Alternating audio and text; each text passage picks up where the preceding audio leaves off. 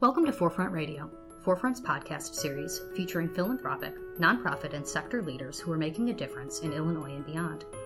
Forefront is unique for being the nation's only association that represents both philanthropy and nonprofits, as well as their advisors and other allies of the sector. Our mission is to build a vibrant social impact sector that improves the quality of life for all people of Illinois. Learn more about Forefront and how to join at myforefront.org/join. I'm Kathleen Murphy, Director of Communications at Forefront. Today on Forefront Radio, we'll have a conversation with George Aye, Co-Founder and Director of Innovation at Greater Good Studio, as well as Raissa Allaire, Chief Operating Officer of the Center for Economic Progress. We'll talk about human-centered design, that buzzword that seems to have taken over the social impact sector. We'll talk about what it is and why it's so important for nonprofits. Thank you both for joining me today. Thank you for having us. Kathleen. Yeah. George, tell me a little bit about how you got the idea for Greater Good Studio and how it came about. Sure. So Greater Good Studio has been around for about 5 years, and it came from a couple of different threads of observation that I had in my career as a design consultant. So prior to Greater Good Studio, I'd worked as a designer at a company called IDEO in Chicago. It's a renowned global innovation studio, and we've done a lot of work using design to solve for complex business problems. After about 7 years at IDEO, I left and started working at the Chicago Transit Authority. And at the CTA, I was their first human-centered designer. I started noticing a very large gap in how design was used within public services. I started to realize that perhaps my career might have more of a longevity using design to solve for complex social problems. And that was sort of the genesis with my co-founder, wanted to start the studio. And tell me about why human-centered design is so important for the social impact sector. Right, so this one's a good one. So human-centered design, I think, is has gone for a long time under the radar, I think, within the social impact field. Probably the very first inklings of it was maybe 10 to 15 years ago at the very earliest, but it's really become very, very popular in the last five or so. Prior to that, human-centered design, I think, has been most known for working on, like I said, complex business problems, but usually it's applied to the creation of new products and services around perhaps like a technology outcome. Mm-hmm. What actually at human-centered design does at its core is observe people's behavior in context and then design a response. And I think what's so great about it is that when you apply that type of thinking to complex social issues, the observational power of seeing people in their context is very, very handy for figuring out sort of what people are really doing as opposed to what they say they're doing. And then when we come up with responses, it's a very helpful way in designing new ideas with low risk. So the application of human-centered design in the social sector actually is a really natural fit. But it took us so long to get there because I think design, which is broader than human-centered design has had such a shiny veneer for so long that it's been kept at a distance from social impact work. I think I'd say quite rightly so. I think social impact folks have been a little bit wary of designers because we come across as being a little pretentious, I'd say. Okay. There's a lot of black frame glasses like the one I'm wearing. There's a lot of fancy words. Yeah. And there's a lot of shininess to it. And I think it's taken our studio for a long time to try and figure out how to talk about design without it becoming a distancing factor, without it becoming alienating, and without assuming that we might already know the answer. How did you two meet? How did you decide that you needed to do this? Tell me a little bit of background about your project, I guess. Sure. So just to step back, Center for Economic Progress, or CEP, is turned 25 in 2015. And with any anniversary, it was a time to pause, to reflect, and then to renew.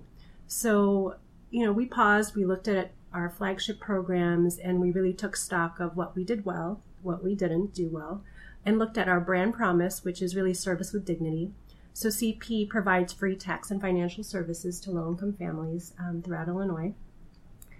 And we decided that moving forward, we wanted to become this transformational 21st century organization.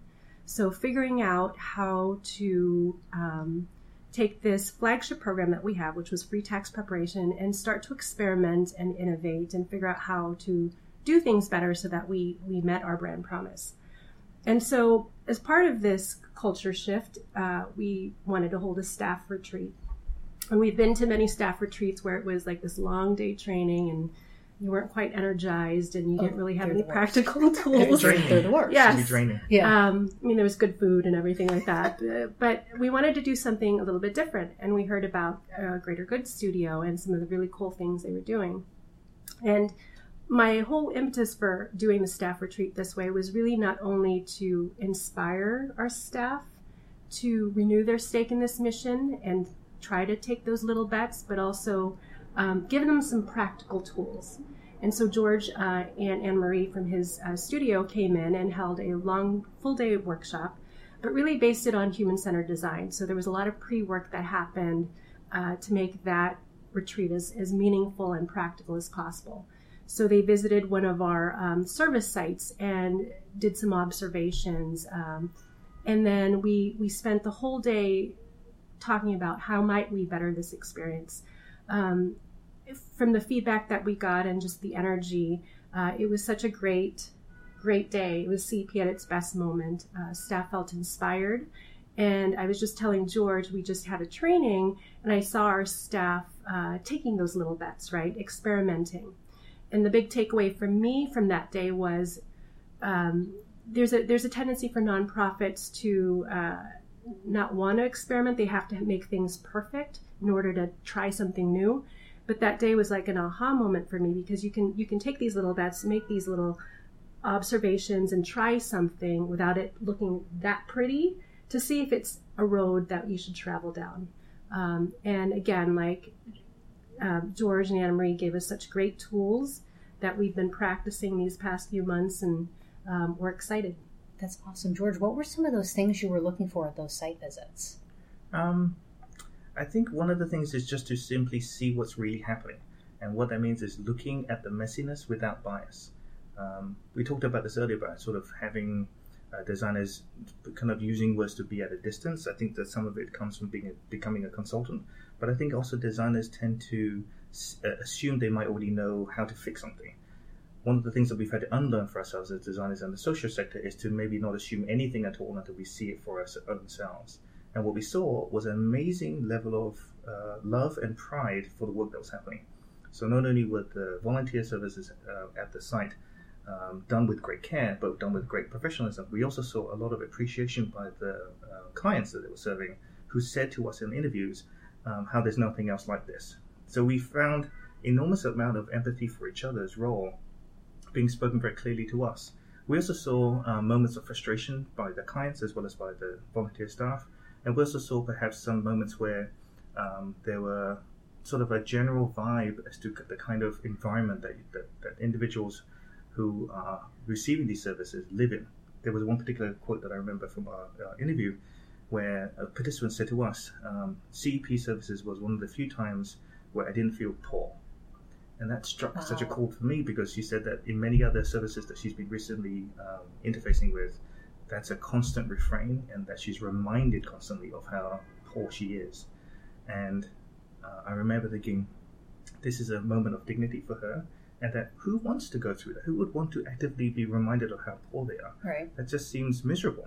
But I don't think it's necessarily something that anyone chooses to go through, but they have to. It's interesting that you picked that quote, because I've been using that quote in my remarks to our site managers, who are our frontline ambassadors, to our board, to our staff. And it's that brand promise, that service with dignity. And I think the reason why I liked Greater Good Studio's approach to our work was it didn't put our staff in a defensive, mm-hmm. which I think, not all consultants, but I think that there's a fear, consultants coming, they're going to tell us everything that's wrong with what we're doing, and we've only got so limited resources. But their approach was, these are our observations, how might we do X, Y, Z, right? And the buy-in from the staff at the front end, that we're really invested in the work. So when it came down to the staff retreat, it was a moment of creativity, moments of being inspired, and moments of working together to come up with some really interesting solutions. That's amazing. So, and then tell me what happened at the staff retreat. So you do these site visits, you make these observations, and then what? So something that was really cool for us is that we've never done this before until you guys. So it was a chance to try something new. We did audio-only recordings, actually not too similar to this, but with a slightly less fancy setup, with those research participants. And then we were able to clip together the audio clips with our synthesized findings to say, here's what we've been hearing, and edit together almost NPR-ish, although that's being generous, sure. Little audio stories to say, here's what's happening in the field. And we played that back out to folks at the retreat so they could remember the environment, the sort of background noises, and also the words of those who were going through the experience from volunteers and the client perspective. And something I might back up to say is that not just did we do some research and then kind of go through the workshop, but I think we tried very carefully to design the engagement that you and I went through, as well as the staff went through. So that means designing all of the prep work before anyone shows up. Because this is the basic reality. In preparation for the actual workshop itself, one can hear rumor or signaling the kind of experience it will be like. So when I show up on the day as a participant, I kind of know with some sort of preparation. What can be troubling sometimes is if you don't hear anything at all, then you are naturally a little defensive because you don't know what you're stepping into. Mm-hmm. Knowing that might be a gap, for us as design consultants, we are conscious of trying to design not just the moment when we engage as a client to professional, but rather the entire engagement itself. So all of the preamble before the workshop, I think, can be designed. And for us, all that means is giving all of the right stakeholders an opportunity to hear and vet and maybe decide what needs to change prior to the actual workshop. And I think when you offer people some wiggle room in controlling what the outcome might be, not only do they feel as though, okay, well, this isn't completely out of my hands and this isn't just happening to me, but that I might want to show up with the attitude of changing something. And I think for us, we take that with a lot of care because we know that there's a lot of previous trauma that can happen by consultants with clients, and consultants in the social sector, I think, are just as vulnerable of that trauma as anyone. I want to talk about not only designing staff retreats, but nonprofit program delivery. So one of the great things that we do in human-centeredness, I think, is try to do prototypes. And I think, CEP suddenly have been doing this since the workshop. But the idea, I think it's a phrase you've been using, small bets. Little bets. Peter Sims. Yeah, making small bets, which means if you can make a small bet, the risk associated with that bet is also small. We made this analogy back at the workshop around how a lot of nonprofits, when they roll out a program, it is traditionally kind of a big to-do. Even a pilot can be a bit of a big to-do. And this analogy goes where if you've ever been to someone's house for dinner, like Thanksgiving dinner, and it's clearly you show up and someone has been spending a lot of time making it. And if the dinner kind of sucks, what do you say? You say, great, can I have some seconds? You kind of like, you don't tell them honestly what really is up with the food. Even if they ask you, can you tell me what the food is like? You say, oh, this is great. You kind of grit through your teeth and eat it. If, on the other hand, somebody just said, giving you a sandwich, and they say, hey, what's the sandwich like? You're more likely to say yes or no, give it a thumbs up to give it a thumbs down. I think a lot of programs, when they're in pilot phase, feel like the Thanksgiving dinner. It's like a big to-do. There's a lot of emphasis, there's a lot of effort, there's clearly a lot of energy spent, and when you ask someone for feedback, they're kind of obliged to be nice. Sure. Even if necessarily they had something to say, it would be mean, unnecessarily mean for you to say something that wouldn't be sort of more constructive. So if there's a sandwich version of that Thanksgiving dinner that you're thinking of rolling out, try the sandwich first. I know that sounds really crazy, but there might be a smaller, lighter, cheaper way of getting to that answer of yes or no than you currently are thinking.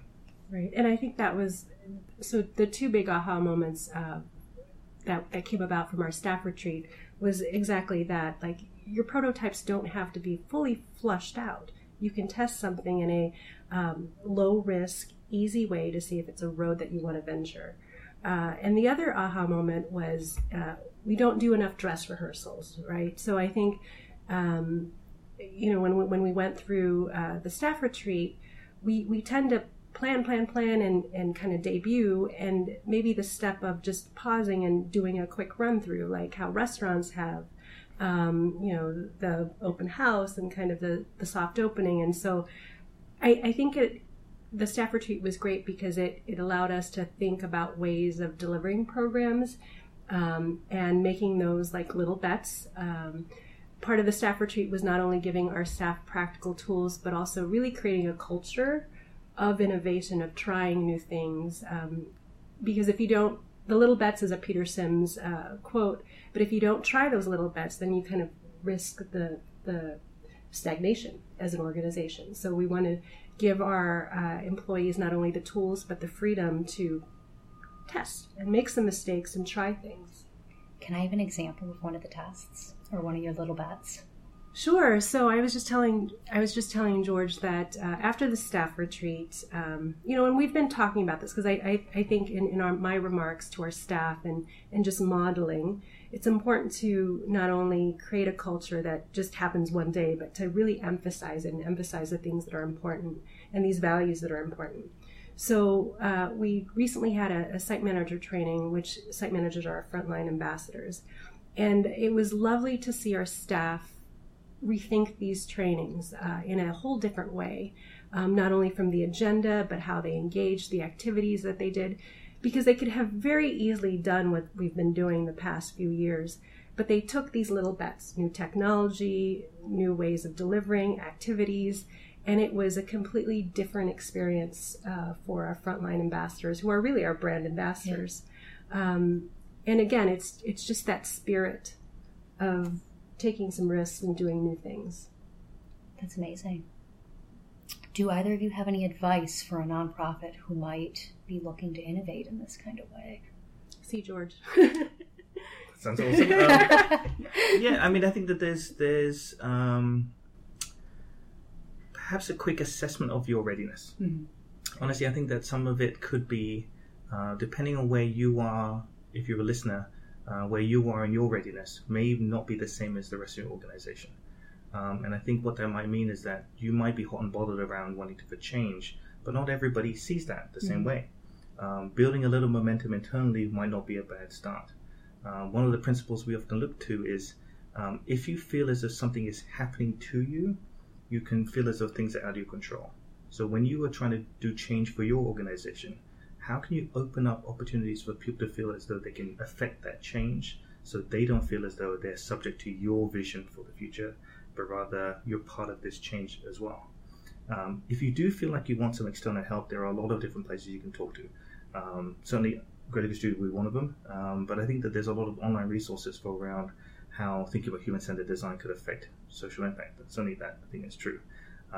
What we do as a studio whenever we get a call from a potential client is to kind of do some of that readiness assessment with you on a call and try to see, is this the right framing?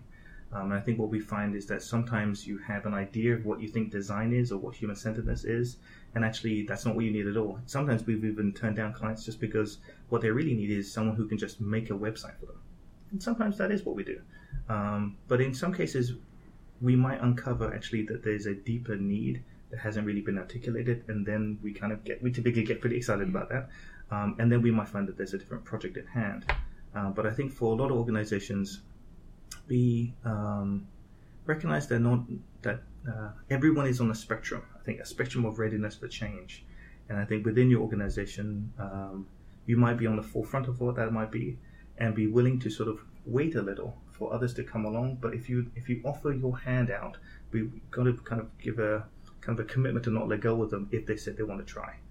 And we try to do that with our clients as well, because we think that not everyone is ready at the same time, but my hand's open. Like, if you want to try something new, we'll not let go. That's right. I think that that's a great point about readiness. I mean, when CP's case, we did have a lot of change that year, and we really made sure as leaders to model and create opportunities, understanding that people are going to be in different comfort levels, but one of the things that we try to integrate is, whether it was through our staff meetings or through the words that we, or the behaviors that we rewarded, or is really this idea of what was important and what needed to move the organization forward, which is thinking about how to experiment, whether it's a new form in accounting. Like every part of the agency has some room for experimentation. And we really try to make it a safe space, in that there are going to be little bets that aren't going to work, right? I mean, but I think the value of knowing that those little bets didn't work is actually your time chasing something down. Sure. I think with nonprofits especially, there's 500 things that you have to do. So the value of taking little bets is eliminating the 480 things that don't work, right? For us, at least, it's about striving to create like this culture of excellence from the front line to the boardroom. So by doing so, we constantly have to take those little bets, or we risk stagnation. So, again, like from the staff to the board, like, how are we doing things? What are we doing really well? Where can we improve? What are the observations that we're seeing to be the best? This is amazing. Thank you both for joining me today. I really appreciate your time. Great. Very well. Thank you. That's great. Thanks. Listeners, we hope that you'll join us for our February 28th webinar, Prototype Before You Pilot, Human-Centered Design for the Social Sector. George Aye from Greater Good Studio will lead the session. Participants will learn principles that can help your nonprofit work smarter, faster, more efficiently to meet the real needs of the people you serve. It's free to participate. You can register at myforefront.org/events. To learn more about Greater Good Studio, visit their website at greatergoodstudio.com. For more information about Forefront and how to join, visit myforefront.org/join. Be sure to subscribe to Forefront Radio on iTunes so you don't miss an episode, or find us via SoundCloud. If you like what you heard, send us a tweet at myforefront.